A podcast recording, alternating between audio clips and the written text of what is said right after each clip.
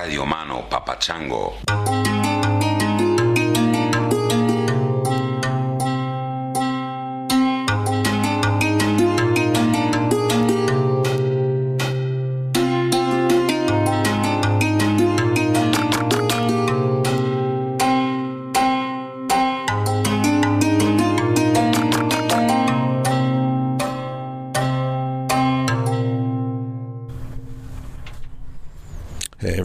Welcome to another edition of this Tangentially Speaking podcast brought to you almost live this time from New Orleans, Louisiana.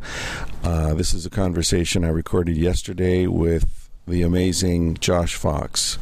Josh has become a friend of mine over the last few years. He reached out to me probably 2010, re- shortly after Sex at Dawn came out. Maybe it was 2011. I don't know. Um, talking about maybe doing some sort of a project together, bringing the book to film in some way to the screen. Um, we talked about it off and on over the years, and the idea sort of came and went and came and went, and it got shot down by HBO, where Josh was doing a lot of work.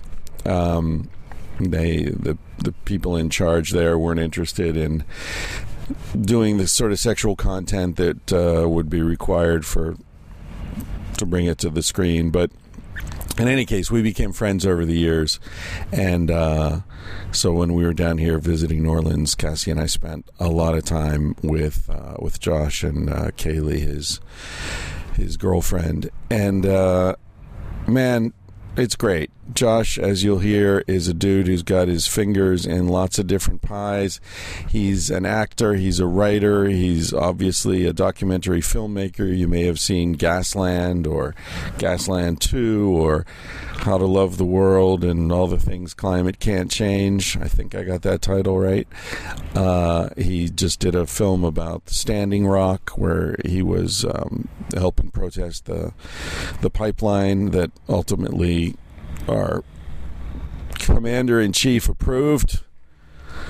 Uh, don't get me started. Anyway, um, Josh is a musician, he's a writer and filmmaker, all these different things. And he's a great guy. He's uh, a great friend, very interesting dude, and I was very happy to have a chance to sit down with him in the middle of a very busy day for him. He's up to his neck in protesting uh, fracked gas power plant that's being proposed here in New Orleans in a poor district, poor part of town. So, of course, the people who are going to get screwed are not the people who are hanging out with the rich and famous of New Orleans and the powerful. They're the people who don't have a voice. So he's very uh, passionate about trying to encourage them and and uh, and help them express their opposition to these things. Cassie and I are about to leave town. As soon as I post this podcast, we'll be on the road. Probably stop at a plantation on our way back to Austin, where uh, we'll be at South by Southwest for a few days, and then from there on to the Salton Sea, where we'll be hanging out with uh, Tal Ruspoli and a bunch of crazy artists in the desert before heading back into LA. So, thank you for listening to the podcast. Thank you for your support, however you express it. If it's monetarily, uh, Patreon is the best way to do that, probably. You can support the podcast with a few bucks a month or whatever you can afford, and uh, that's great. That also gives you access to Patreon only content. I've done a few things here in, in New Orleans for Patreon supporters. Uh, they have a thing that's kind of like. An Instagram story. It's a video that you post and it disappears after 24 hours. I've tried that out here in New Orleans, and also the future Roma and Toma episodes will be posted at Patreon. So, as little as a dollar a month gives you access to any of that content. And what else can I tell you? The Tangentially Reading book is available uh, if you'd like to have a printed version of some of the podcasts that you've heard over the years. That's available. Uh, that features Joe Rogan and Duncan Trussell, of course, uh, as well as Dan Carlin and. Uh, uh, Nikki Glazer and Mary Roach, the, the great author. Um, lots of interesting people in that. You can get that on your local Amazon, wherever you are in the world. That's the black and white version. The full color version is available for people in the U.S. You can order that through my website. If you just go to tangentiallyspeaking.com and look for the store, there's a tab up at the top. Click on that. You'll see the book there, and my mom will send you one of the full color versions. I think they're only 20 bucks too, which is a bargain. All right. I'm sure there are other things I should be saying, but I can't think of what they are. I've got a list over my desk at home, but I'm sitting in a van in a parking lot in New Orleans, just near Congo Square, and I don't have my list, so I'm going to leave it at that. Thanks for listening to the podcast. Thanks for your support.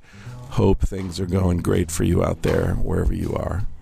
Catch you soon.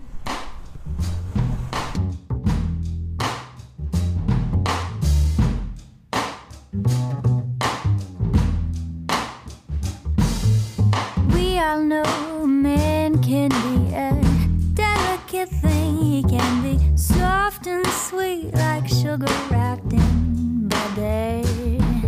And I don't mind your company, but if you wanna make me sing, keep in mind that I am not your mother.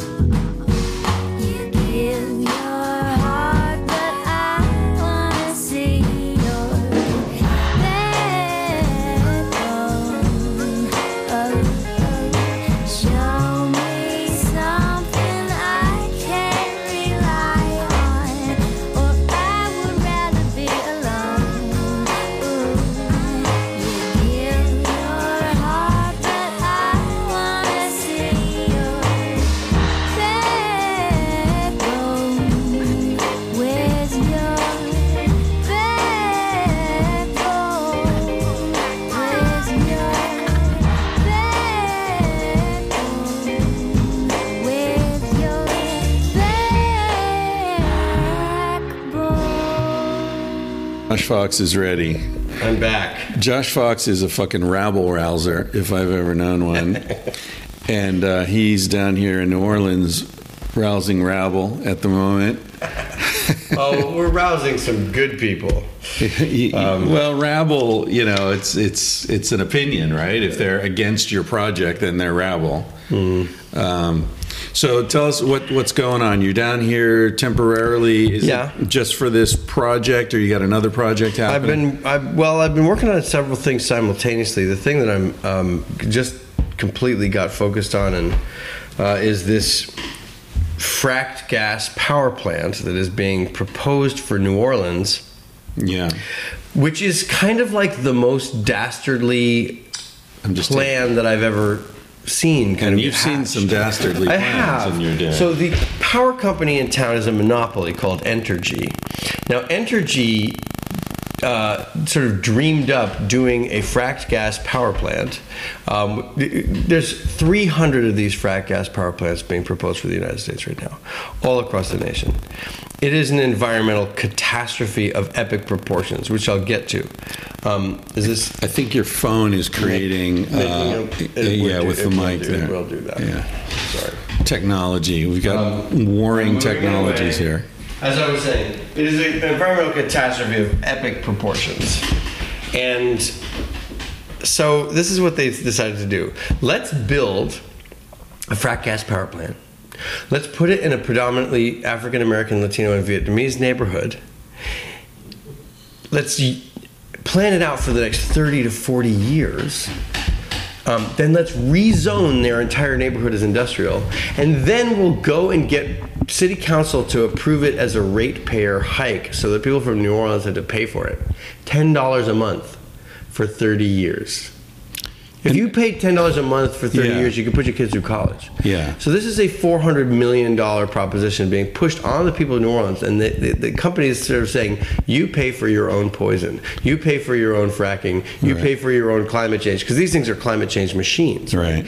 And and you know we'll, we'll we're gonna rake in the dollars. It's sort of like there's somebody sitting up in a tower somewhere going, Yeah. Can't believe How could we possibly get away with this one? well, they're doing it because they've bought off the city council, and this Yeah. is you know this is a, a town that has a really long and sordid history of being completely destroyed by the oil and gas industry, and it's very very uh, sad because this is the coast of Louisiana is the fastest disappearing land on earth. Um, Really? R- More fastest, than Bangladesh? Fastest disappearing land on Earth. Huh. Uh, they're losing a football field of marsh and swamp um, and coastline every hour, every hundred minutes. Wow. Uh, it disappears into the ocean because of rising sea level and because also the canals that the oil and gas industry built to ship their tankers through have allowed all this saltwater intrusion, which destroys the marsh. Um, and so it's it's crazy to think this is the first. It's it's in the power plant is in opposition to New Orleans sustainability plan passed by Mitch Landrieu. It's in opposition or it's in conflict with the city council's recent resolution to to uh, cut emissions, and it happens to be in conflict with the Democratic Party platform, um, which says we cannot incentivize frac gas power plants. Um, I know that amendment well because I wrote it, and uh, i i this whole city council is Democratic. Oh man, that's what's so depressing. Yeah. That's uh, that, That was my cat jumping on the table. She's always wanted to be in the center of the Uh, yeah, this is a little We'll take a picture of her for the uh, for the Hurricane Sandy. Yes, Yeah. right. Her name is Sandy. Uh, All got- my cats are named after climate change Basra, disasters. Yeah, Basra, Sandy. Basra, Sandy. Their brothers, which and sisters who were adopted out to other families, were Haiyan and Pavilion, and Rocky for the Rockaways. Um, now we we've recently taken to naming them after characters from Tennessee Williams plays because of the New Orleans influence in life these days. Um, I, you know, I, I'm I'm visiting this town. I love it. Uh, I've always loved it, and it's recently become really inspiring for me to be here. Um, you know, on and off as I can, uh, and, and, you know, so, because um, you know, there's just a lot of activity in life that's going on here. This is a very special place. It doesn't really feel like you're in the United States, which I think all those people who, um, you know, vowed that they were going to leave the U.S. when Trump got elected. Like, I never thought I was going to be one of those people. Yeah. Um, and I kind of am because you know, like I'm spending time, more yeah. time in New Orleans than I than uh, than I used to. But um, you know what I mean? Like, it's it is the northernmost city in the Caribbean, and it's a fun place to be. And yet, Um, and I, just- of course, my home is still New York and I, and, Right. and, and Pennsylvania, And and, PA, and, and yeah. but and, and New York City is is uh, it, of course is through my veins. Um, and is probably you know 85 percent of my chemical makeup if you consider you know how much pizza and bagels I've consumed over the years. But um, you know, uh, yeah, whatever else. but yeah, there is a special thing going on here right now. and that's exciting. Have you, do you consider yourself primarily at this point in your life a filmmaker or an activist, or what? What do you think of your role? I'm a filmmaker that's constantly trying to change the world, and I think films don't change the world. That's the problem. Yeah, I mean, this is a hard thing to, to, to discover. Culture on its own is so necessary as the backdrop of all of our awareness and understanding and psychic knowledge of what our country is and what's happening. But that alone doesn't do shit when in terms of the power. Power concedes nothing without a demand, right? Um, and uh, uh, and a struggle. and a, and the struggle is the part of this that makes you know what I mean because you spend all your time making a movie. Right. you love this movie and it's a great movie and it's either as a documentary you've got this incredible testimony and these incredible action scenes like in the last film um, or, or real reporting on fracking and then you realize you put it out in the world and you realize it's it's going to make a lot of people understand things and angry. But it's the organizers that change things. It's the organizers and the activists and the people who, who participate in politics that change things it's very very hard not to put your film aside for six months or a year or whatever it is and go out there and campaign go out there and work with people because working Yeah. with people because you've got this incredible knowledge after you know i have this amazing knowledge on fracking on climate change Sure. all these different subjects Right. standing rock you know which is the most recent film and you want to help so i probably could have made twice the number of films i made in the last 10 years which is my passion which is my love which is my desire which is my happiness also. Hmm. But I, I, I can't conscionably do that without putting in the work on the on the activist side of things How do you feel? You, you said the people who change things are people who engage in the political process. How do you feel about the political process in light of the fact that you were a Bernie activist and you saw how the whole thing was stolen from him at the at the uh, Democratic convention and, and before that? And is the political process a viable way to get things done to change things? well you know bernie sanders almost won keith ellison almost won Yeah. I mean, that's never happened before in America. That's incredible. So the political process is worth investing in because if Bernie wins in 2020 and he's healthy, and I think he's going to be healthy, and I think he's going to run, he's going to win. That means everything that we did. Yeah, I do. What, you I think honestly they'll do. let him win? Who's and- letting who do anything? well, I mean, now? th- that's the thing. I mean, the problem is media, Well- the the political parties, the electoral college, the companies that own the voting machines, the fucking Russian bots. There's so many hurdles. Yep. You know, even if there's a landslide, will we even see those votes? Will they be counted? Will they shut down all the polling stations where you know majority black people vote as they did last time? Yep. And uh, the the gerrymandering. There's just so much bullshit in that process. Yep. Well, there's no question to me right now that the whole American system is is corrupt and tainted and destroyed, Yeah. um, and that's a really hard conclusion to come to. Yeah. Um, you know, had they not disenfranchised eight million minor, minority voters in 2016, you know, Right. ha- And weren't there uh, like 50,000 or in- uncounted or in votes in Michigan? or in 2000, Yeah.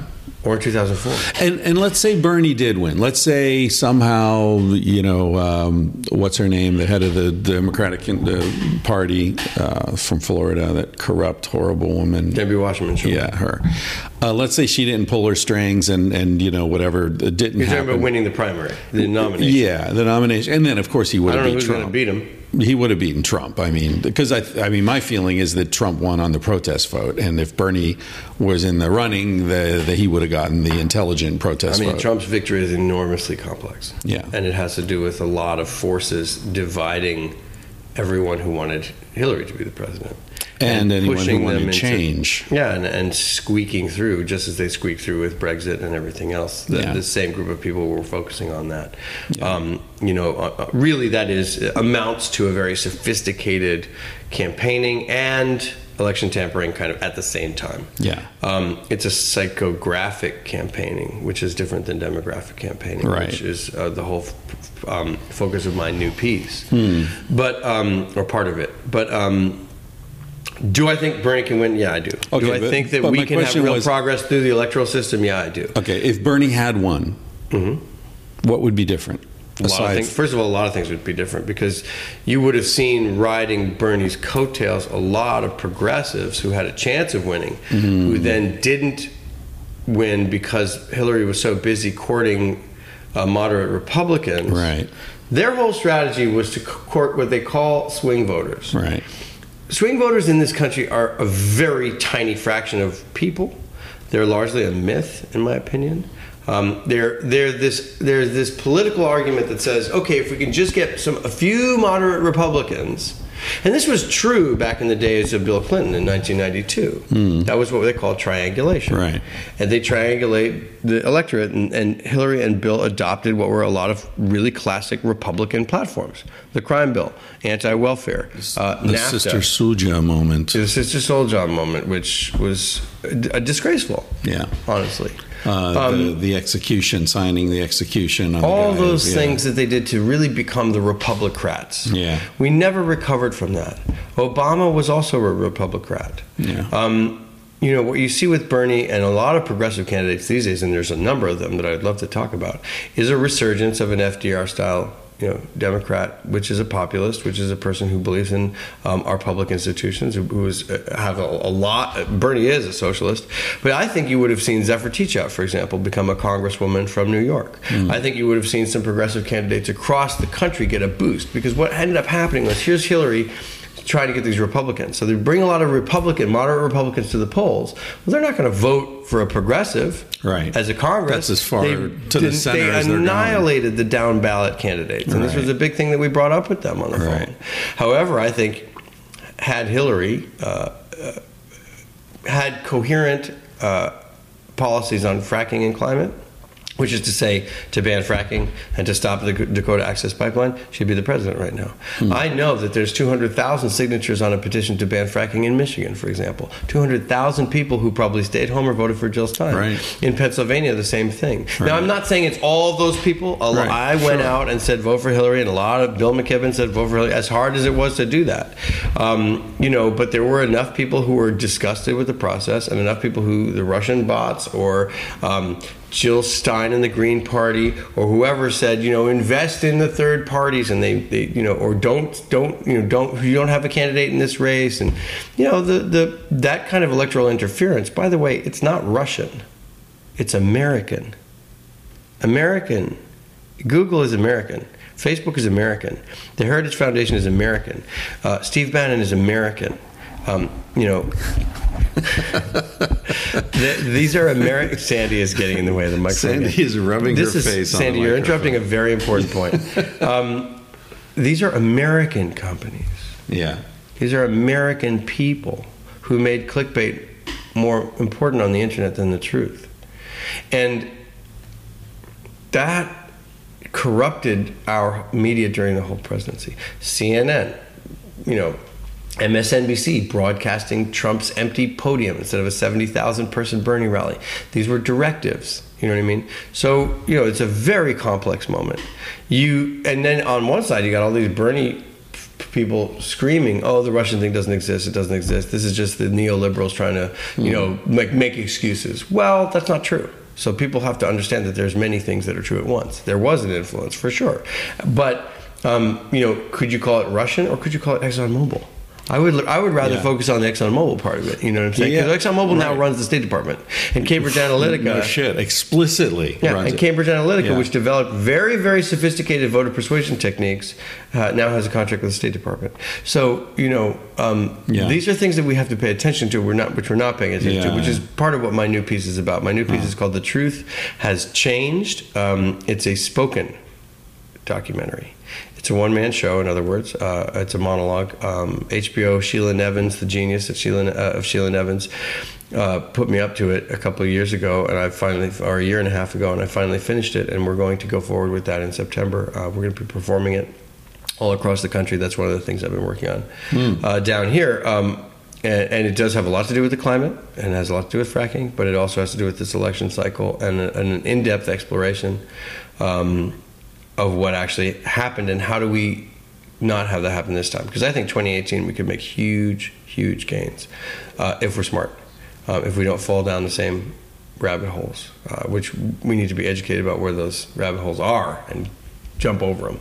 Can the can the re- uh, the radicals uh, on the left, although left left and right is also a problematic nomenclature At the now. moment, yeah. Um, but can the this the sort of FDR liberals, let's say that you were referring to earlier, can they take over the Democratic Party, or is the institutional inertia so strong that it's because the way I look at it is you got a party that is It's not institutional inertia. This is fucking cash, straight up. That- that's what I'm saying. Well, the- those institutions It's are controlled lobbyists, by the the monies. bankers, the oil industry. You've got the Republicans who explicitly say we represent money, and you've got the Democrats who say we represent the working man, but actually we really represent money. Yeah. So it's you know, like I've This often said, Bill it's the Harlem Clinton, Barack Obama. That's who did that. Well, I think it was happening anyway. They just recognized it and rode the tide. There, there was no way to stop it. You've got so much money going into the political process, Mm-hmm. and then with the Supreme Court decision, you know, calling it free speech. Now the fucking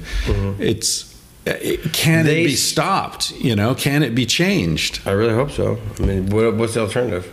Revolution, man. I mean, I, I feel But like it is a revolution. It's a political Well, revolution. Yeah. See, that's what Bernie keeps saying. This is we need a political revolution, and what I hear implied in that is, or we're going to have blood in the streets. There's going to be a real Well, revolution. uh, you know, uh, uh,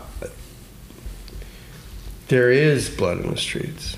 Yeah, This gas plant Yeah. being proposed for New Orleans East will kill the children of the people who live in that neighborhood. yeah, yeah. Some of them anyway. It's happening. Some now. of them anyway. There are chronic diseases that fracking is causing across this country, and people have died. For for sure, have died. Oh, sure. Um, there is blood in the streets when you look at police, uh, the police state that we're living in, and we don't have pol- police reform. I mean, hands up, don't shoot. This is what we're talking about, right? Yeah. Um, there is blood in the streets of Iraq and Afghanistan for no reason, uh, other than you know um, an, i- i- the agenda of empire and of oil. And so, you know, how do you fight against violence? I don't think you fight it with violence. Think you fight it with other means. I think that um, we need to create this as a nonviolent political revolution, and I think it's happening. Will it?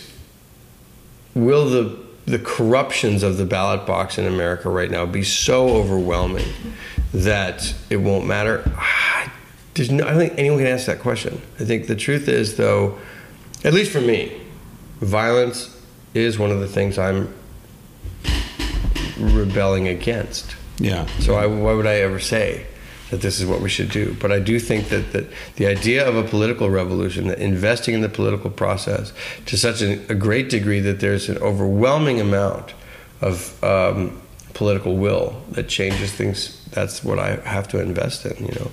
Um, yeah. You are the most inside political operator I know. Uh, what's Which is crazy. I know. Well, it's not my world. The world. system yeah. is so walled off. Yeah. Yeah, but I mean, you know, you you were. Um, what was your role at the convention? Um, well, I was a surrogate for the Bernie Sanders campaign on the road during the campaign, Right. Which meant doing a lot of rallies and events, and um, you know, speaking, uh, you know, before Bernie and stuff like that, um, and stopping off at campaign offices and all that. But then, sort of, what I my official appointment was to the Democratic Platform Committee. That's what I was which was for, right. pretty amazing to see that. Um, so the platform is not usually contentious in any way, right? It's usually just written by the nominee. And Right. by the time you get around to writing the platform, you have a nominee, right? Usually Al Gore, Dukakis, Obama, Right. whatever. Their campaign writes the platform, Right. um, with input, of course, from other people. But in this case, since Bernie and Hillary had very, very very different political philosophies, there was a drafting committee which was I think 13 people, seven from Hillary and six from Bernie. Uh, the drafting committee drafted the original document, which was the, the, you know, and then they voted on it. So that was on Bernie's side was some really amazing people, Dr. Cornel West, Bill McKibben, um, you know. Uh, uh, some really amazing folks on that. And then there is a process by which we uh, delegations from each state then go to a platform convention, I believe, and they uh, we campaign for amendments to that platform. So my job was to put forward two amendments: ban fracking amendment, and then an amendment which I wrote, which was about disincentivizing these frack gas power plants over. Because what the Obama administration did was they said we want to phase out coal. Coal is really bad. Coal became the enemy in the Obama administration of climate change, right? When we're thinking about climate change, Right. So they were like, let's get rid of coal. Great idea. Well, what are you going to replace it with? Um, the right answer is solar and wind, Right. Um, and renewable energy and geothermal and hydropower, non-carbon intensive forms of energy. Right. What the Obama administration unfortunately was corrupted into saying was be the replacement was frack gas, natural gas. Um, And was that money, contacts? Oh, of course. Do you know how it that was happened? the whole system of, of cronyism and influence that the oil and gas industry has had over our government for 100 years. Yeah. Plus a new emphasis on lobbying, all right? So, for example, the safe, the frack gas industry can't really exist without their exemption to the Safe Drinking Water Act. Right. They're exempt from the Safe Drinking Water Act. That amendment alone. because they're pumping these mysterious chemicals into the aquifer and hmm. they don't even have to say what the fuck those chemicals are. Right, Right. and it, it creates a chain of liability to have to report what those chemicals are. Yeah. If they don't have to report it, well, they can just say if anyone sues them, they can say, "Well, that wasn't us. Your kid that was died. your Too local bad." your local car mechanic did Yeah. that, or whatever. Yeah. Like Right. Aunt Sally pu- pumped, you know, Corexit into the ground or whatever. Exactly. And and and so. Um, that's a very important thing to the industry. They have lots of exemptions. The frack gas industry and most of the fossil fuel industry is exempt from, you know, the Clean Air Act and many provisions, this, the Clean Water Act uh, in many provisions, the um, uh, the Clean Air Act, the Superfund Act. I mean, this is what they do. They spend time getting exemptions to our major environmental laws and weakening them, and making them nonsense. So they got this exempt to the Safe Drinking Water Act, but to get it, it cost them seven hundred and fifty million dollars. Uh, to gain and keep that exemption, plus which, probably which went to whom? How, how is that money spent? um, there's a com- there's a an NGO called oh my god, it's been a while. You can look it up. Um, what's the name of it? Shoot. Um, they basically calculated the amount of lobbying. So it's a lot. So it's, but And but I mean, if you're not dollars allowed, going to states, going to congressmen, going to senators, right? But you're to- not allowed to just hand somebody a, a briefcase full of cash. So Um, yeah, in some cases you are actually. You Uh, just on the hand state it off to their campaign. Oh, to the campaign, not Yeah. not to the individual. Yeah. So it's to help you get Corporations reelected. can donate unlimited amounts in political advertising. We know that. So, it goes to. Campaign officials and, and political parties, the Well, surplus you know, money. Sometimes it goes to people. Let me ask I you mean, this question. is at every level. Yeah. This is at every level. The oil and gas industry, from dog catcher to the United States president, Yeah. They get involved at every level of government. Sure. Whether it's the e, the regulators Sure. for the local DEP, making sure that it's staffed with oil and gas people, so that the Yeah. environmental regulators are actually oil and gas people. Right. This is Yeah. the fox watching the hen Top house. to bottom. Just the other day, we came. There was a public hearing here at City Hall, and when we went to testify against the gas plant, people with knowledge and expertise and information, they ran up against hundred people in the room, all wearing these orange T-shirts that said "Clean Energy, Clean Gas, Clean Jobs." They're orange, and they were filling the entire room, and they they clogged that whole room. Guess what? Those people were paid. Right. $120 a head We plus saw a dinner. guy on the street the other night who told us that. That was the guy. He was paid. Yeah. He just happened to be at a meeting, Yeah. and he said, "What are you talking about?" Oh, I was paid to, and, and that was the very first time we had evidence of the Yeah. fact that someone was actually paid. Right. now, so they they throw money around all over the place. Um, and what happens to that campaign cash at the end of the day is very murky. Like, Hmm. what, uh, didn't Ivana Trump just hire like her friend twenty six million dollars to like do the doilies Oh, at the yeah, that's inauguration or something right, like? yeah, You know, yeah. look. Um, It's Yeah. corruption. Yeah. It's corruption, and we should, but we should just call it by its name. Um, so, you know, Obama's administration had a real strong campaigner in Lisa Jackson in the very first term. Lisa Jackson was head of EPA. Yeah. She was actively She was investigating. I liked she was actively investigating fracking in Texas and, and PA um, and uh, in Wyoming, and those were marquee investigations. My film, Gasland Part Two, which was on HBO, uh, followed those investigations for three years. During the 2012 campaign cycle, when Obama came out and started to campaign, his first political act, the State of the Union in 2012, was to say how great natural gas was. As soon as that happened, those investigations were shut down overnight. Um, you know, evidence hidden, uh, investigators pulled, science shelved, and eventually Lisa Jackson resigned. So, do you think Obama knows he's full of shit on that issue and just played the card because it made sense politically, or do you think he's so misinformed he doesn't know? Let me redefine politics in America. We don't have leaders in American politics. We have managers. Right. Managers can be charismatic and wonderful. Right. Managers can come out and be sensible. They're doing what they're told. Well, managers manage things, right? So- and if you're so inheriting a system, Yeah. which involves, which has bankers and oil and gas industry, and it has police, and it has uh, a political system, and your job is to manage it and sort of inch it a little bit here and there, so the so the p- public doesn't like revolt. Yeah. That's what a manager does. They manage things. What a leader does is trans- transform things. Obama, Right. you know, from a media standpoint and from an American psyche standpoint, was transformative because he was African American and, and he, he represented a huge sea change in America. There's no question there. Um, absolutely no question. When he really cared about something, he couldn't get it done. Yeah. He really cared about gun control reform. Hmm. Couldn't get it done. He he clearly really cared about climate change. Couldn't- Healthcare. Couldn't get it done. Within that par- within done. that paradigm of a manager, and he set himself up for that. Yeah. Don't forget, he brought the oil and gas industry in. He brought Tim Geithner in. Right. With the banking industry and the oil and gas industry are are intimate related. They're they're Siamese twins. They're joined at the hip. Right. You know, when you bring those kind of people into your administration to say repair the economy, you've just boxed yourself into a corner. Right. Um, and that was what happened very early on. Don't forget, this is a guy who went swimming in the Gulf of Mexico during the BP oil spill with his daughter to say everything's fine. He might as well have been doing a commercial for BP. Yeah. Um, now, I love Obama deeply on so many symbolic levels, and I campaigned for him in Pennsylvania in 2008. Did he deliver the policies that we were expecting that symbolism to deliver? No. Not, Is at it our, Not our by a long shot.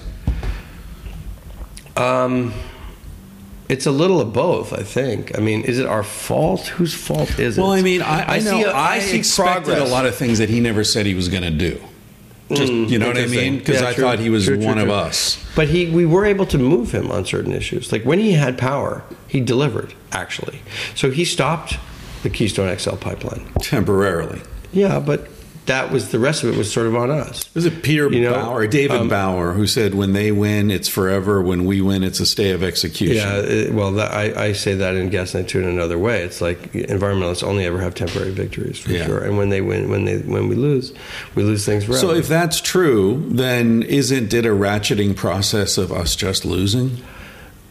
Sorry to bring you down, man. No, I, I mean, from an evolutionary perspective, it may be that you know, in the t- in in a, in a snow-filled landscape, you know, the spotted owl doesn't survive as well as the snowy owl because just evolutionary wise, like the prey can see that thing, right? So corporations no, but wait, are, are taking for, over. Let me and- finish for yeah. a second. Our inability as humans to see three and four steps down the line Yeah. may be the thing that pushes us off the planet. I mean, we're really good at fighting things in our backyard. If there's fracking coming, it's an immediate threat. It's NIMBYism, not in my backyard. You're protecting your kids. You're not gonna you're not gonna sleep. You're gonna rock and roll. You're gonna push. You're gonna move. When it's climate, which is down the line, sort of happening somewhere. You know, everybody has a kitchen sink. Everybody has a water supply. Everybody has a backyard mm, or something like it. Nobody has a climate. We can't see that far ahead as humans. We're not good at it. We are very good at putting off distant threats and responding to immediate ones. That may be the thing that's our spotted owl in the middle of a snowstorm. you know what I mean? Like, I that in so my we're the ones going extinct here. well, uh, we're going to take a lot of shit down with us if Yeah. we do that that Yeah. way. Um, my last movie, How to Let Go of the World and Love All the Things Climate Can't Change, is not about us fixing the climate problem per se in the same parameters as other climate films are that say we have to cut emissions to get to two degrees. And, you know, mm. I mean, Lester Brown told me in 2010 that we needed an 80% reduction in carbon emissions by 2020 Right. to stave off the melting of the Greenland ice sheet. Right. And the Greenland ice sheet and Antarctica combined, that's 39 levels of sea, 39 meters. Meters. Uh, or 39 feet. I can't remember. 39 Doesn't feet. matter. No, it's 39 feet. Anyway, Feet. whatever. It's a lot. It's civilization wide Yeah. failure. Goodbye, Miami. Um, a million. The, the UN estimates at two degrees of warming, a, a, a billion climate refugees, or around that. Um, you know, we're talking about Mad Max apocalyptic vision of the future, and that was in 2010. He said that emissions are going up, Yeah. not down. Yeah. They're going up every year. Um, you know, it's hard to say that we're not going to suffer through incredible change. Uh, as Tim DeChristopher says, we're going to be navigating through the most intense period of change that humanity's ever seen. Now, that means that the fight is different. It also means that our values matter a lot more.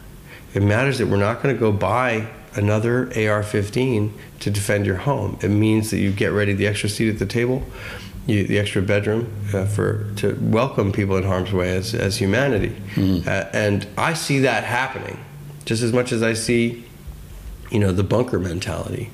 Um, and, you know, I- I don't know if there's a big victory goal down the line, but I know that every day there's victories. The world is not, you know, um, saved in one big swoop. It's won and lost every single day.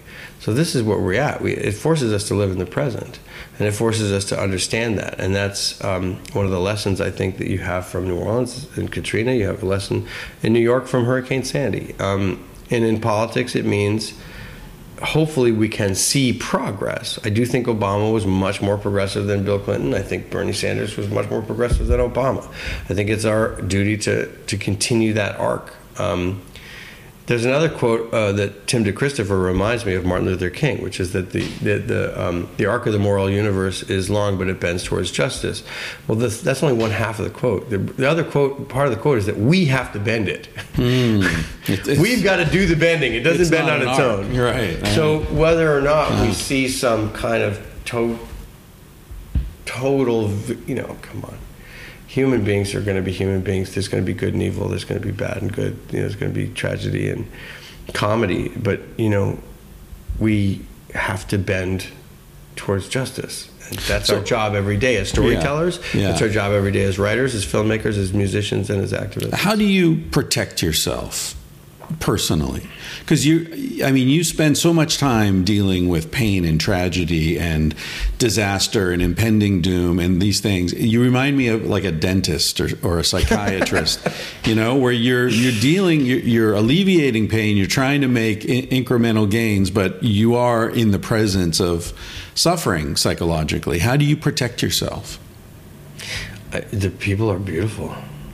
I mean, the things that they say are amazing You ever wake up in the middle of the night and just feel fuck, all the time. fucking hopeless? all the time, uh, and that's what Mardi Gras is for.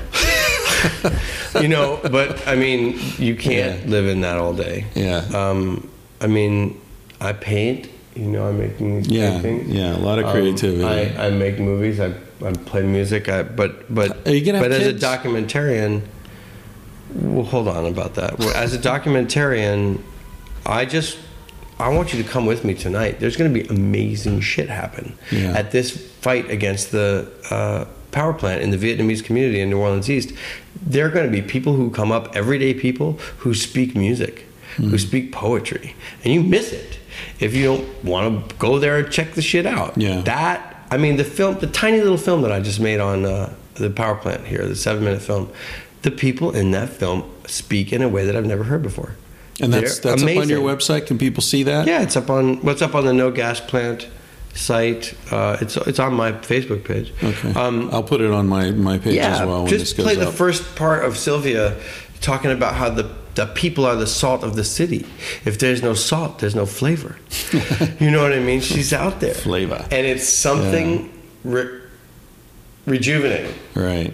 You know what I mean? And the thing is that the wheel of emotion in our human insides, and I don't know why this is, but in the most sorrow, there's a little hope. And in the, wor- in the most elation, there's a tiny bit of sorrow.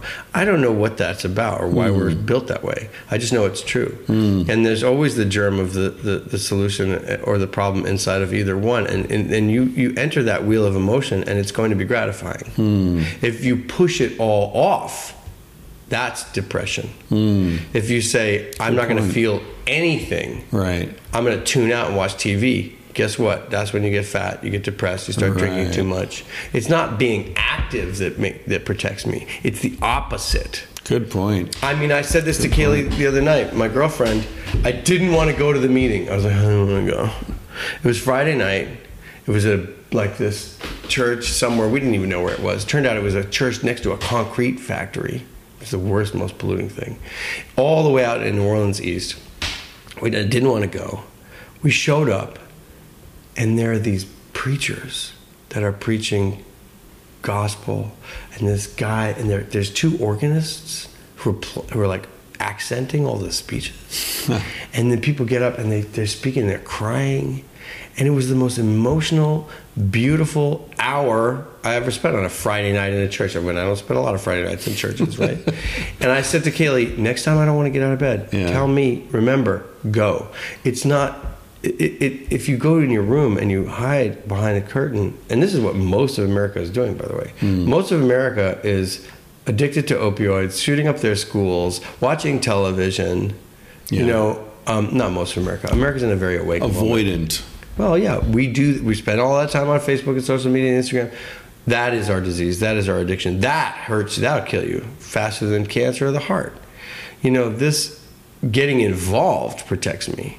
Being there protects me because it hmm. gives me the inspiration to go ahead and keep going. Hmm. Um, that's the pr- true protection, and it means you give more energy, but it gives it back to you. Hmm. Am I going to have kids? I have no idea. Does this enter into the question, or is it a totally different issue? It doesn't answer the question. It doesn't. I'm a grandchild of Holocaust survivors. Uh, You know, my dad was born in Kazakhstan with his Right. parents fleeing the Nazis. My grandfather's and grandmother's nine brothers and sisters were all murdered. Like they had kids, Right. you know what I mean? You think that was a bleak vision of the future? Right. You know what I mean? Like Yeah, yeah. Um, my grandfather and grandmother on the Jewish side moved back to Poland, and my uncle was shot in the eye in the first year he was there by another kid who wanted to shoot a Jew. You know, this is what happened in Poland. People would come back to their apartments and then they would say, "Oh, this is my house," and then they'd say, "Oh, one second, I'll, I'll go get the, my husband," and they would get shot on their front stoops, and nobody would be persecuted, prosecuted for that. Yeah. So they experienced that. Then they moved to France. Then they moved to America. Um, but these, you know, uh, I- I mean, I, I, don't, I haven't had circumstances right now where I felt like I could actually take care of children in a reasonable way. Um, I'm too busy yeah. and I may be um, that may mean it's too late for me. I don't know, um, or I may do it in, in ten years. I mean, look at Steve Martin; he just had a kid, and he's sixty-seven. Did he really? Yeah, or he, it was like two years ago. But like you know, I'm, I plan on living to 150. And you and Steve I- Martin have a lot in common, actually. I, love Steve Martin, but I plan on living to you- 150. Did you tell me you started playing the banjo because of Steve I Martin? probably did tell you that because it was true. What's that story? Uh, well, I love Steve Martin and those records in the 70s and 80s, like The comedy records yeah, the comedy the records where he's playing the banjo, doing "Let's Get Small" and the, Yeah. all those routines. So great, and he's a great banjo player. Huh. He's no slouch. The man can like play. Really? I am not a tenth of the banjo player of Steve Martin, but he's he's one of the best. Huh. Um, just in terms of what he can do technically, but also his the feeling in his playing and all that. Um, and he plays clawhammer and he plays uh, bluegrass, which is two different styles. Um, so I don't know. I just listened to those records. I thought it was great, and I was a guitar player from a kid, you know, because my dad was a folk singer, is a folk singer, and um, so I knew how to play the guitar a little bit at least before I could read. So banjo was like this thing, and I went and bought, bought one at a yard sale. twenty five bucks. That is the one that's in Gasland. I have many more banjos now, but yeah, Steve Was Martin. that signed by Bernie? the one over there is signed by Bernie. Oh, okay. Um, new, it's, one of the new ones. It was Oh, sort of my touring banjo. So when I went to intro Bernie for the very first time in Binghamton, when he was um, uh, did his big speech on fracking, which was fantastic. I'd waited ten years for a politician to say that those words at least, or no, uh, to say them in the way that he said them. Um, it felt like ten years. It was probably more like eight, but. Backstage, I was like, "Hey, sign my banjo." he totally did it. So that's was great. You a fan of Béla Fleck? Sure. I mean, I don't. The, the thing is that I don't really listen to a lot of banjo music. I, I I've been learning. Well, part of my secret project down here is I've been learning um, jazz banjo from a great jazz musician called Don Vappie. V A P P I E. You can get some of his stuff on Spotify. He's an amazing, legendary banjo player down here, uh, and he's been teaching me the jazz banjo, which is a whole nother world, and I love that music a lot. All the Jelly Roll Morton and all the standards and all Right. that great stuff. Jelly Moore, Jelly Roll Morton grew up right around here somewhere. Congo yeah, Square. Yeah, Congo Square is really close to where we're at. We're currently, um, you know, uh, very close to the birthplace of rock and roll. A lot of where, Yeah. where, where Tennessee Williams lived. We're in uh, a, a, a very historic place. There's an essay called Hear That Long Snake Moan by Michael Ventura that talks about the origins of jazz and rock and roll and voodoo and the whole thing coming together here in New Orleans. It's I'll, I'll send you the PDF. Well, he- New Orleans is much like a it's place like. New York was. Huh. New York was this melting pot of diversity. Yeah. Here, in, and we don't hear that as much in New York anymore, right? You know what Jelly Roll means, by the way? No. Pussy. Jelly Roll Well, Morton's I mother will- ran a, um, a whorehouse. Okay. And the kid, the, his nickname Jelly Roll, because pussy, he was you know pussy hound, I guess. Yeah, people don't know that rock and I roll didn't- I did to know fuck. that. That's what rock and roll means. Not so Rock around the clock tonight means we're gonna fuck all night. No, that's great. I mean, I, I, I'm. Oh, this is all from that essay, by the way. That, I- I gotta read it. Yeah, it it's fant- it's a fantastic piece of writing. Well, okay, so uh, New York City, uh, unfortunately, has suffered incredible degradation and disintegration because of money um, and be- because of monoculture that it imported. Um, all those white kids from the suburbs that went to grad school uh, and moved to New York um, ended up squeezing out the cultural matrix that created CBGBs and hip hop and all the theaters I used to work in, and they're all just gone. Yeah. Now you have, and what happened was they went to like, let's say like the Lower East Side, where there was clubs galore, there were theaters galore. Well, they moved there in their twenties. Guess what? Nobody likes to move in New York because it's so expensive every time you move because the rents jump. So now those people are in their 40s and they've had second kid, and all of a sudden the backyard, uh, you know, bar, which used to have an, a place in the alley where people could congregate, and uh, they don't want that anymore. So they call the cops on them. Right. They were the people who were the so-called rock and rollers in their 20s, and now they're in their 30s and they turn into a bunch of stooges. That's a virus. Um, it's a suburban mostly white monocultural virus that has taken hold in New York City and it's complemented by neoliberal politics um, and by uh, acquiescence in every form to money. And it's uh, it's destroyed every neighborhood I've ever lived in. Whiteness I, is a way to call it, uh, but that I mean, as a as a white person, or at least I don't know what you call an Italian Jew anymore. Italians and Jews fought very hard to become white people. You're swarthy but white. Yeah, well, whatever. It doesn't matter. It's just whiteness. But it's it's not. I'm not talking about whiteness as a race. I'm talking about white, whiteness as a culture.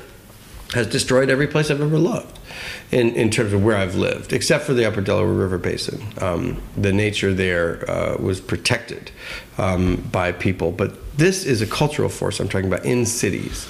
It gentrifies cities. It makes them boring. Um, it t- kills their funk. It kills their punk. It kills their ska. It kills their art. Art, and it, it, it comes in as a, a, a, a it paves the way for Starbucks and Target and and um, you know all of those corporations that were born somewhere in uh, you know the suburban landscape near Seattle. You know, and but, that but that whole system. that, though? I, I mean, I feel that as a traveler. You address it first of all. Yeah. It's it's it's making your life boring. Most people want boring lives, though. Most people want boring, meaningless lives in that in that sense. Um, and we have to say that don't go back to sleep, don't um, stay in and you know watch TV and do nothing. Go out. You know, go out and you know, go to the clubs, go to the bars, go to the, um, and there's no age limit on that. Um, go to the dance concerts, go to the political events. This is what life is about. But there is a, a you know, we always thought, oh my God, there's this somnambulistic cultural drift that happens, and it is the enemy. And now, 20 years later, looking at New York City, we lost, you know, 20 to 50 percent of our theaters downtown. We've lost a huge number of music clubs downtown, and as a result, you, you, you have prohibitively expensive neighborhoods, and what are you getting out of it? So people are taking that art and they're going to Cincinnati, or they're going to Houston, or they're going to New Orleans, or they're going to other places that, that are affordable. And you've seen an artist and cultural uh, brain drain in the city that was the cultural capital of America. Yeah. Um, and it's direct result of Giuliani and, and Bloomberg and their racist and pro money politics. Um, and, and, and now it is the kind of thing that, um, but it's also a result of a cultural shift that took place over generations, right? You had a lot of kids who decided that the way to become an artist was to go to grad school. Um, that's not the way to become an artist. That's a way to pay a failed artist to teach you how to become a failed artist um, and put yourself in debt. Because Yeah. to be an artist, Yeah. what you really need is time. Yeah. If you have debt, you have no time. Right. Um, so that became a cultural trend. These MFA programs for acting and painting and dance and music proliferated all across the country. Hundreds of thousands of graduates every year. And what are those people actually doing? Well, they're working at Starbucks, they're working in bars, they're never going to pay off their debt. And they're probably not going to become artists because the truth about art is what you really need to do if you want to be an artist is get involved in politics. Art is about politics.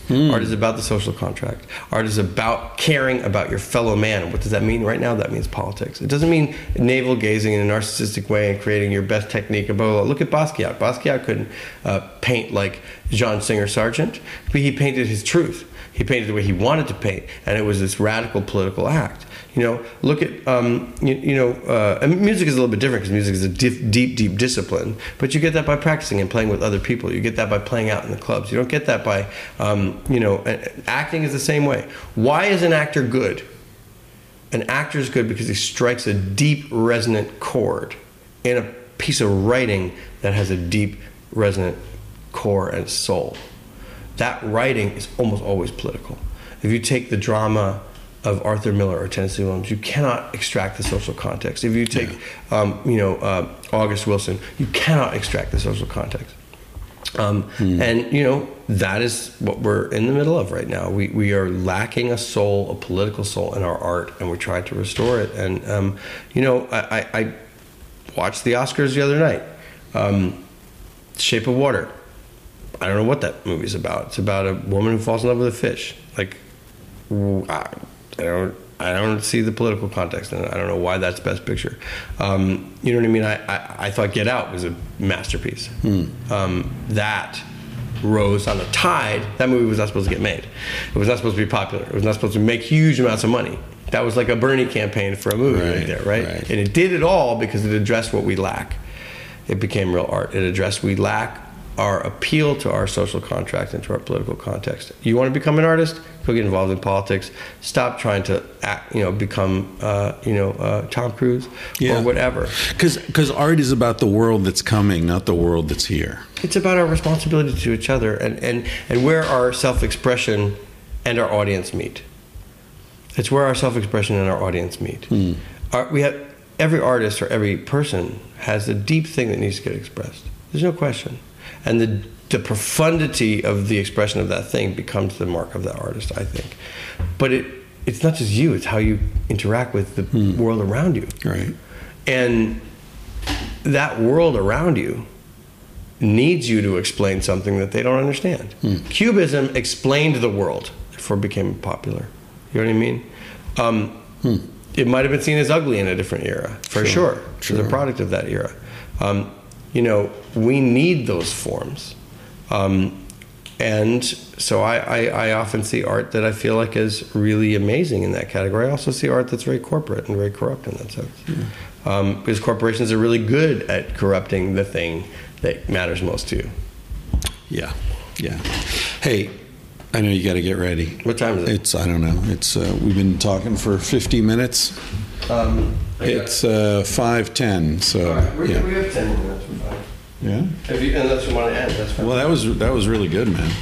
Um, I want to. Can I talk? Yeah, talk about slightly want, about sure. some projects though, Hell yeah. because I, I I know that this is to a degree promotional. Um, um, so I'm. Uh,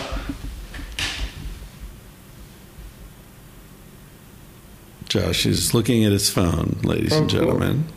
He got a good text apparently.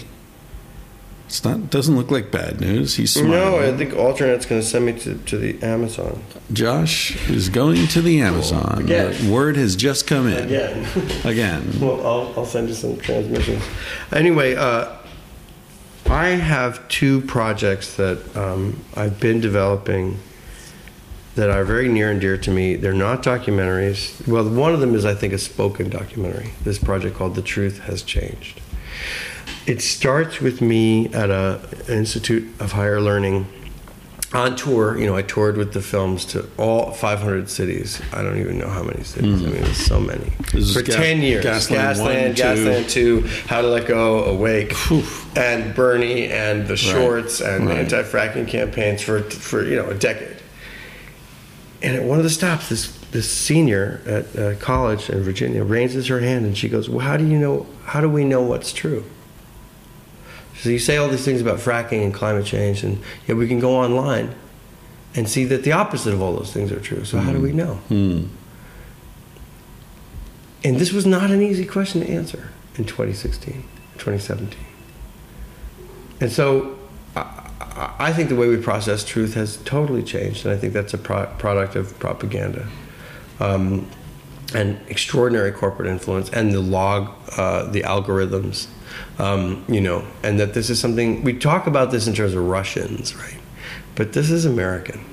Facebook and Google are American. Well, and we ExxonMobil we is- invented fucking with other people's elections. I mean, the CIA's been doing that forever.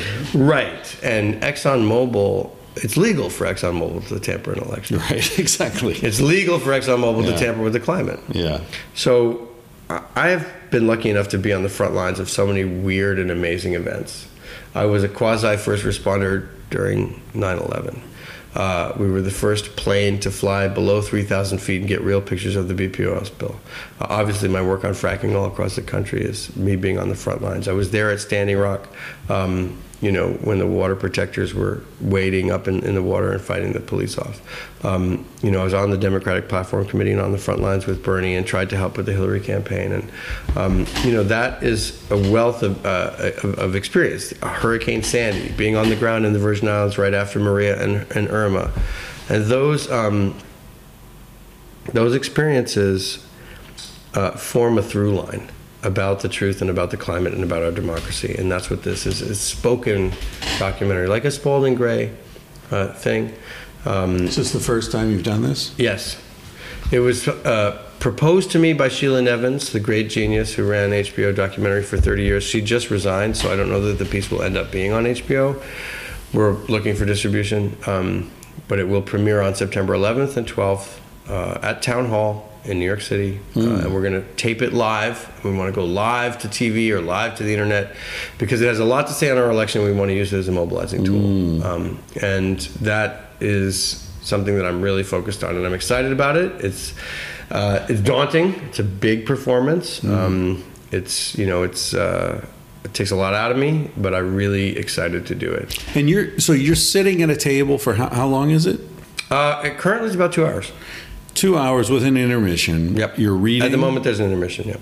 Are you standing up, moving? Is there any sort of physical component to it? Is there film behind you? Um, well, currently, no. Currently, it's just me at the table.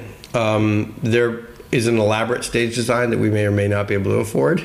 and if that is the case, um, there will be projections and, and dance and all sorts of things that I, I'm known for in the realm of that work. Um, we're still figuring out how to handle all that. There will definitely not be only me sitting at the table the whole time. That's hard uh, to hold people's attention for two I know, but it works. I'm telling you, it works. hard work, I mean, man. the last time it's hard work, but it, but I mean, um, you know, we, I just performed it in New York. Uh, I will be performing it again in New York as a workshop for my friends in about a couple weeks.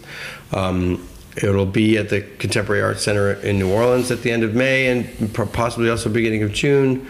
Um, there will be uh, engagements of it around the country for the summer and then end up in New York in September. Um, so there's it is hard to do, but it, it- you know if for those of you who, are Spalding Gray fans or fans of Joe Frank, the great radio monologue artist, um, or fans of me, um, this is something that I think people will really get into. Um, it, there's a lot of information in it. It's really a scoop in a lot of ways, um, but uh, uh, I'm very excited about doing it. It's it's I've always had that performance background. I've been an actor since I was 12. This is me returning to the theater um, and doing it in a way that also brings my last 10 years worth of history to, to, to people's attention. And you'll you'll see a lot of things. So for people who are really invite if working on the fracking uh, there's a lot in there for you working on climate change a lot in there for you working on democracy issues a lot in there for you. And, and for those people who just love theater I think this is a big big arc um, and a, an important one so I'm excited to bring it. Um, another thing that I've been working on is what I call Josh Fox's anti-totalitarian bedtime stories um, which they're the first one. The pilot episode came out through the website, The People for Bernie. It went to about 300,000 views, um, which is pretty good. Um, and it's uh, these are stories that help you get to sleep in the Trump era. Um, you know, a lot of my friends were calling me up saying, uh, "I'm having trouble sleeping." You know, and at the same time, a lot of other folks were saying, "You have such a great." You know, voice um, when you do your your uh, uh, here, I'll, I'll take, when you do your voiceovers in Gasland. I was listening to you trying to go to sleep at night, and um, and I said, "Don't listen to Gasland going to sleep. You're gonna have nightmares about Dick Cheney. like, what are you doing?" Um, Dick and- Cheney's under the bed. and and so I started to record bedtime stories for my friends, and this is a compilation of those bedtime stories. They're um, they're they're really funny. They have you know the, a political backdrop to each one of the stories, but somehow miraculously, in the end of the story, the people win. win. Um, so there are these happy stories of our political moment. Um, That's how you protect there's- yourself. there's a leech that discovers the center of the universe um, through blood sucking, you know, um, and connecting with his host. There's um, a pair of unicorns uh, in a rapidly uh, gentrifying city where all the boring animals are taking over, um, and you know the unicorns are being shoved out. And There were no unicorns in Animal Farm, were there? I don't know, I, I, well. but I, I don't think so. But this is, you know, that's a story about gentrification. There's um, um, uh, a, a, a thing called the mosquito of good dreams, which is a, mos- a, a, a, a rare breed of mosquitoes that were accidentally bred in a vat of LSD in the 40s in Switzerland, and they live 10,000 years and they're iridescent. And when they Oh. when they bite you, they don't actually suck things; they inject, and you end up having these really good dreams. So, uh, in the end, they they they uh, find their way into the White House and, and bite Donald Trump. That's and what we need, and man. He has a, a psychedelic experience. So, so there's like you know these are these are the, some of the stories. Sounds Um, good. and they're really fun. You're going to publish this as a children's book? it's going to be a book. No, it's not. It's not. They're not for children. They're for adults. Oh, okay. I want people to you know look. Everybody's on their Kids phone. of all ages. Yeah. 8 to 80. Right, eight to eighty. Basically, yeah. I mean, there's some of them that are not going to be appropriate for children. There's one called the potted plant that liked rough sex. Um, about a fern, uh, but you know, um, you know, that gets lashed by climate change, and um, you know, uh, anyway, there- uh, and there's um, so these are these are just bedtime stories, And they're right? going to be illustrated? Well, so the book will come out next spring with Seven Stories Press. Um, they're illustrated, but we're also looking to make them into an animated series. So the Oh, okay. animations are on. Uh, the first one is on the People for Bernie and on my site. Um, and we that one the leech ends up being a story about Medicare for all. Uh, so we used it to help promote Bernie's Medicare for all bill. But the most of them are not um, partisan in that way. They're just uh, philosophical. Um, and I'm going to do them as a theater piece. I think we're going to do a midnight to 10 a.m. or 11 p.m. to 11 a.m. or whatever it is. So you'll hear me tell these stories for four hours as you're in your own little cubicle, and you can turn me off like you would turn off a drive-in movie theater, you know. Um, and then you fall asleep for a while. People will come around with cookies, and you get your own stocking cap. And we're encouraging people to have So pajama people are going to costumes. sleep in the theater. Sleep in the theater. Oh, and the next morning there'll be a wake up story with your breakfast and you're off to work. Um, so it's an all night immersive theater event, like on a Saturday night. Wow. Um, Wow. And so this this bedtime stories thing is cool. It was originally developed with me and Alex Ebert, who's the uh, driving force between behind Edward Sharpe and Edward Sharpe and the Magnetic Zeros, Oh, yeah. that great band. Right. And he's a great solo performer. His, his solo music is incredible. Um, and he uh, just wanted material for his new app called hashtag radio or tag radio. And i said well i can do these. And we just started to develop them. And he was the recording engineer on that. So there's an audiobook version. There's a book book version of it. We're looking for an animated series. And there's a theater part of it. So um, i'm just into storytelling right now. It's something i can do. Documentary is storytelling. You're just assembling other people's stories and making Right. a big story out of Right. that. Um, so I've been a little bit wary of doing so much more documentary work because it's been a decade of that. And I come from the theater. I come from the narrative world. So I'm sort of stepping back into that um, via this sort of transition moment of doing these stories myself. And I think the next years are going to be about making some narrative films and TV shows. Fantastic, man. That's what I really like to do. I mean, the activism is extremely important. Yeah. Everyone should have, you know, 20% of their time devoted to making America a better place. I don't see why that's insane. We only have an eight hour work week. I mean, supposed to. Day. Eight hour work day. Um, I mean, most people have five jobs because the minimum wage is so low. So try to figure out how to raise the minimum wage. You can go back, back have one job, you know. Which Our- makes you think that that's no accident that the minimum wage is so low. Keep people too busy to, to get upset. Oh, without a doubt. Yeah. um, without a doubt, they know the pressure points. They know the point where too much pain causes people to go crazy, and not enough pain makes you stay home. Um, let's not deal with this in those terms. Let's try to figure out how to make life great. You know what I mean? I do. And I think you can't do that without a good degree of political participation. Thanks for doing this, man. Thank you for doing it, man. it's good to see you. I hope you enjoyed that conversation as much as I did. Thank you to everybody who supports the podcast through patreon.com. You can decide how much you want to give the podcast a buck a month, five bucks a month, 10 bucks a month, or you can get completely crazy and give 20 bucks a month or more. Or you can give nothing. If you don't have any cash, don't worry about it. Just enjoy the podcast and tell your friends. Thank you to Basin and Range for that opening music at the beginning of the podcast. Very funky little tune there uh, called The Bright Side of the Sun, I believe. You can find out more about them at basinandrangeband.com. If you want to talk about the podcast with other listeners, a good place to do that is on Reddit.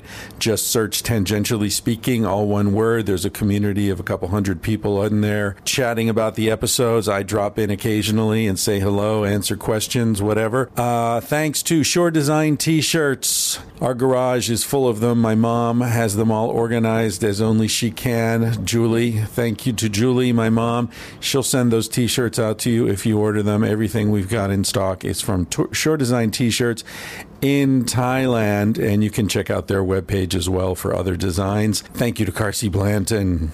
You can find out more about Carsie Blanton at carsieblanton.com, C A R S I E B L A N T O N.com. She wrote and performed the song you're about to hear, which is called Smoke Alarm. And it's a reminder to carpe fucking diem while you still can, because, ladies and gentlemen, you're going to die one day. Here's to you, Bennett. He said, Baby, what's a big deal? Feel what you wanna feel. Say what you wanna say. You're gonna die one day. For example, I could kiss you just because I want to. What's the difference if you turn away? I'm gonna die one day. Why do you waste your time thinking about your reputation? Trying to meet an expectation, wondering what they're gonna say.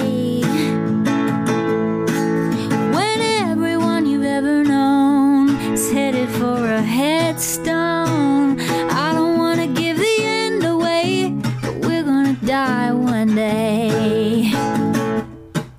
Your body is an animal, doesn't ask for much. A little music and a soft touch why don't you let it out to play? Your heart is in a bird cage, singing in your chest. You wanna shut it up, but give it a rest. You're gonna die one day. Why do we waste our time thinking about a reputation?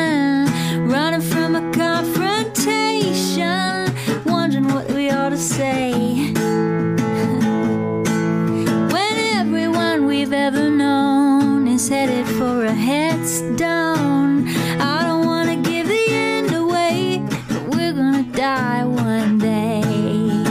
We're gonna die one day. We're gonna die one day. So, baby, what's a big deal? If you wanna be free, say what you wanna feel. Spend the night with me. Gonna take you up in my arms. And if we must go down, we'll go singing to the smoke alarms. We'll dance into the ground.